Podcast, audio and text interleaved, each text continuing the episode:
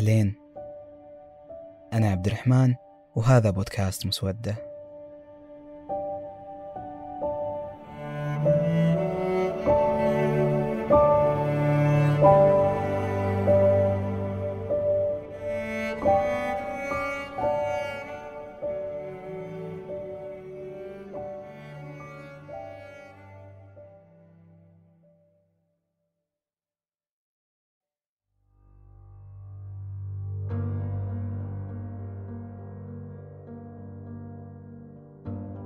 دائما أحيانا تنقال جملة إيش هذا القرف؟ أو إذا أنا عندي موهبة دي كان انتحرت أفضل.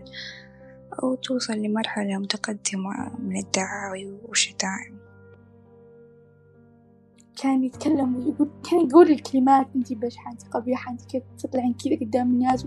ما اهتميت. ممكن الحاجة اللي اهتميت لها لما أشرف على وجهها وسوى حاجة إنه كأنه جالس الله يسلمكم. يعني أنا مرات مو شرط إني على سمنتي حتى مرات على شكليا. أه سمعت كلام إنه على أنت قبيح أنت شين يعني جتني مرات تعليقات زي كذا من ناس ما أعرفهم. إيش فيها كذا تتكلم. كنت داخل أستمتع بالموسيقى إلين داهمني صوت قبيح وإلقاء. أنا مش حقدر أقول الكلمة بالضبط احتراما لي ولكم وللمستمعين. آه المهم إنه صوت سيء وإلقاء سيء. أتوقع أنت أسوأ معلقة صوتية في تاريخ البشرية. أنت فاشلة جدا.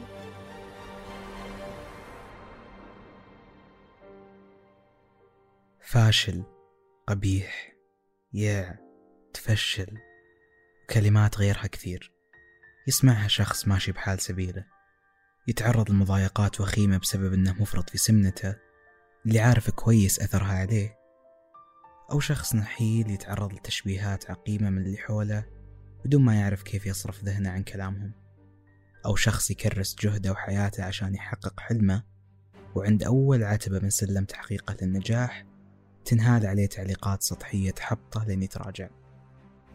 أو شخص يلاقي التقدير اللي كان يستناه من زمان تحول إلى نقد جارح هدم كل شيء في نفسه.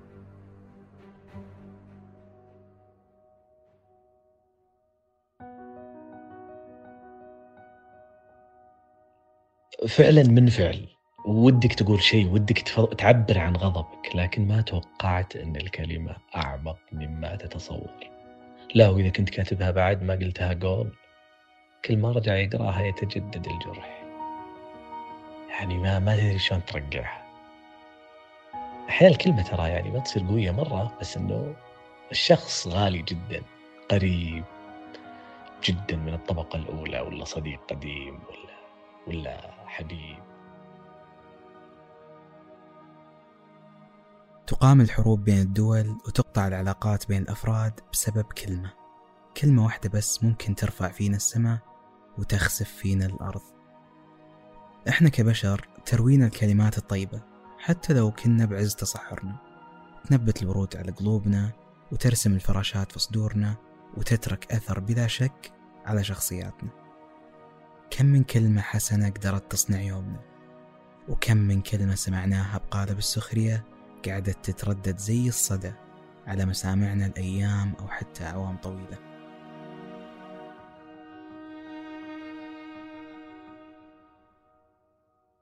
يمكن بعض الأشخاص يحطون كلمتهم الجارحة في خانة المزح وحتى لو كان المزح ثقيل سهل جدا تعرف أن وقعه سيء على اللي قدامك. وسهل جدا تعتذر له. كون الشخص اللي تعرفه مستمع جيد وخفيف ظل وروحه مرحة مو معناته إنه راح يتغاضى عن الكلمات الجارحة بدون ما تلقاها بيوم من الأيام ماشي لطريق عكس طريقك. بعض هالشخصيات تؤمن بأن اللي بقلبها على لسانها. لكن هل يصعب علينا الإقرار بأن اللي بقلوبنا أحيانا يكون صعب ينسمع؟ هل كل فكرة بنفكر فيها من حقنا كمتحدثين نطرحها على مسامع المستمعين بدون أدنى مبالاة؟ وهل إذا صار فيه الفرصة أنها توصل بشكل مجهول بنكون أكثر قسوة؟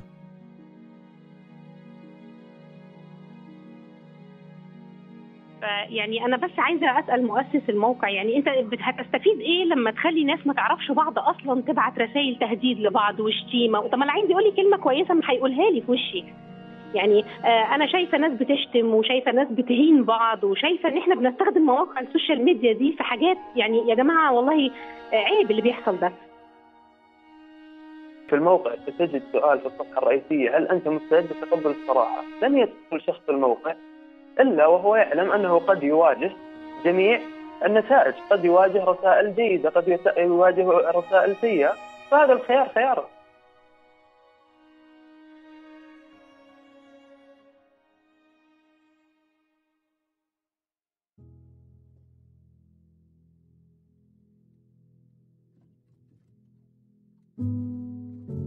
اختلفت طرق إيصال الكلمات بدون ما نعرف هوية كاتبها طرق عدة وعلى مر الأعوام.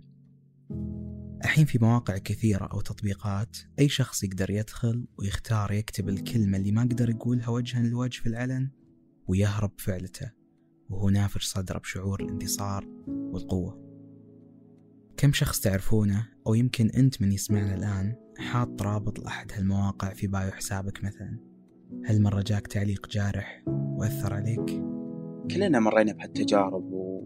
وأعتقد من من يعني من وأنا في المدرسة لين يومكم هذا آه وأحس إني قاعد أمر بهال بهالمراحل اللي هي سالفة التعليقات السلبية سواء بالسوشيال ميديا أو أو حتى بالشارع تحصل مرات أحد يقطع عليك كلمة وما يثمنها والمشكلة تكون إن الشخص اللي قط الكلمة هذه ما يعرف انه ممكن الشخص ينجرح يرجع البيت ما يقدر ينام.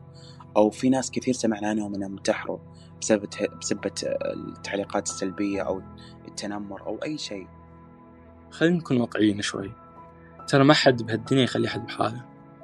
وأنا متأكد إذا مو كلنا أغلبنا مر بمواقف إن في ناس حاولوا يجرحونا يأذونا قطوا عليه كلام.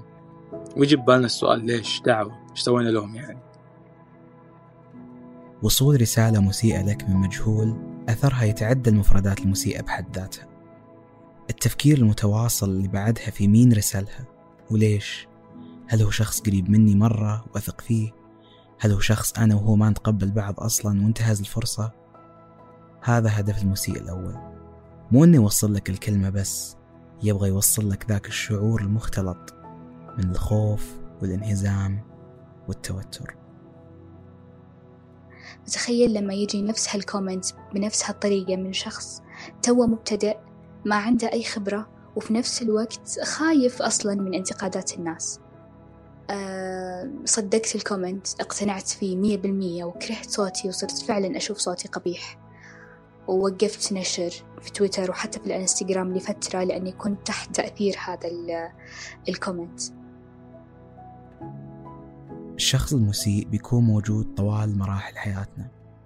بل ممكن نشك إذا ما تلقينا أي إساءة إن هل حنا شجعان كفاية في مسيرة حياتنا حتى نتلقى تعليقات مسيئين حتى لو سكرنا كل المنافذ المجهولة مع ضخامة الإنترنت المسيء بيقدر يوصل إساءته لك. هو كذا. هي كذا روحه. تتغذى على الأذى وعلى جرح غيره. كنت أرد على الشخص يعني أقول له ليش جرحتني؟ أنت تعرفني يعني من أي واقع؟ وإن أنت من سمح لك تجرحني؟ زي زي كذا. كنت أواجه من نوع المواجهة. قلت إيش؟ أول ما أحد يجرحني خلاص. أوقف أبعد عنه وأبعده عني. وخلاص ما ما أسمح له إنه يدخل في حياتي أو يتقرب مني بشكل عام.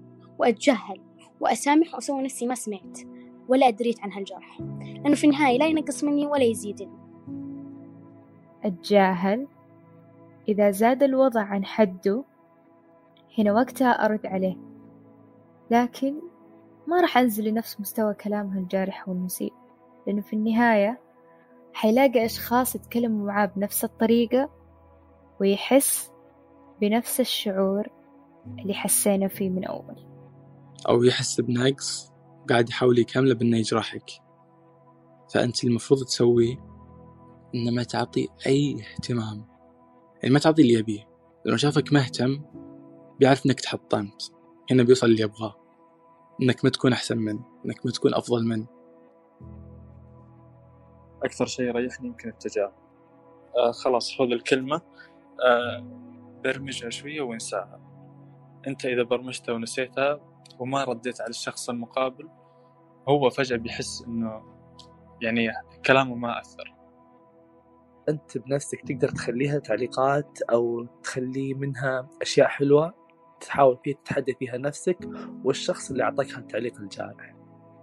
يعني لما أنت تؤمن بنفسك وتؤمن الشيء اللي أنت تسويه خلاص لا شعوريا أنت تبدأ تتجاهل هذا الشيء اللي قاعدين يقولونه لأنك أنت واثق من الشيء اللي تسويه. فأنا أشوف أن التجاهل هو الحل الوحيد. والمناسب. وبتلقاهم حبة حبة خلاص هم طالعين من يعني دائرتك ومحيطك متخلص منهم. لأنه ما أعطيتهم مجال إنه يتعمقون أكثر. حاجتنا للتقدير والمديح حتى لو كان مجهول لها طعمها الحلو اللي ممكن ندمن عليه. ونلقى نفسنا نبغى مديح أكثر على كل خطوة نسويها أو كل كلام نقوله أو حتى كل لبس نلبسه. لكن لأن حنا بنفتح باب واسع لكل الأشخاص باختلاف مشاعرهم تجاهنا أو حتى تجاه أنفسهم متوقع يكون عندهم حافز لإبداء رأيهم المتطرف أو إشباع دوافعهم في التنفيس عن غضبهم من أي شيء يمرون فيه حتى حياتهم الشخصية. بيكون من الظلم أن نحط اللوم الكامل على ضعف ردة فعلنا لأن إحنا في النهاية بشر وعاطفتنا تحكمنا. نحاول نقوي أنفسنا ونتعود نتجاهل التعليقات اللي ممكن وجودها وعدمه واحد. ممكن صعب بس مو مستحيل. في مقولة منسوبة لأحد الأشخاص بعد اختراع المسدس. يقول الآن تساوى الجبناء مع الشجعان اللي باقي علينا أن نقوي دروعنا ونعرف أن المسيء جبان ولا يملك لك الخير. لأن لو كان يبي الخير فعلا كان صحك وساعدك واختار مستوى واحد لكم أنتوا الاثنين.